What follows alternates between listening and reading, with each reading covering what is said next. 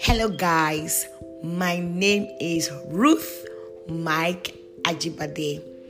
I'm going to come into you on this podcast to share with you the Bible, what the Bible entails, the Word of God, why Jesus died on the cross, why the Lord sent His Son Jesus to die for our sins, why we should be converted to the Lord Jesus, why we should be revived in this end time while our spirit, soul, and body should be revived, and why we should develop a strong relationship with the Almighty God, and why we should we should lead our family to the presence of the Lord, especially these times. Why we should train up our children in the way we should go, in the way they should go.